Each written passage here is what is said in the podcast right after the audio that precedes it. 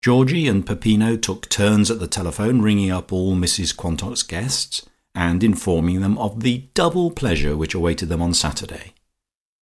Since Georgie had let out the secret of the impromptu tableau to Mrs Quantock, there was no reason why the rest of Riseholme should not learn of this first hand from the Hurst, instead of second hand (with promises not to repeat it) from Mrs Quantock. It appeared that she had a better nature than Lucia credited her with, but to expect her not to tell everybody about the tableau would be putting virtue to an unfair test. "So that's all settled," said Georgie, as he returned with the last acceptance, "and how fortunately it has happened after all. But what a day it has been! Nothing but telephoning from morning till night. If we go on like this, the company will pay a dividend this year, and return us some of our own pennies." Lucia had a quantity of pearl beads, and was stringing them for the tableau of Mary Queen of Scots.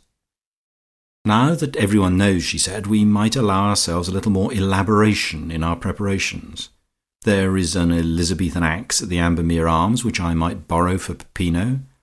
Then about the Brunhilde tableau.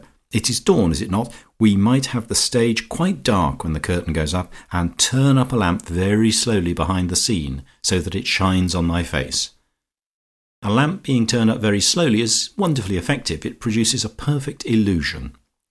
Could you manage that with one hand and play the music of the awakening with the other, Georgino?"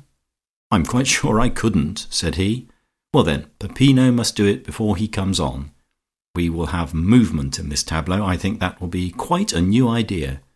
Peppino shall come in just two steps, when he has turned the lamp up, and he will take off my shield and armour." "But the music will never last out," cried Georgie. "I shall have to start earlier."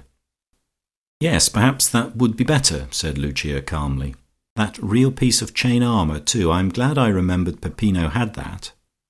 Marshall is cleaning it now, and it will give a far finer effect than the tawdry stuff they use in opera. Then I sit up very slowly, and wave first my right arm, and then my left, and then both. I should like to practise that now on the sofa.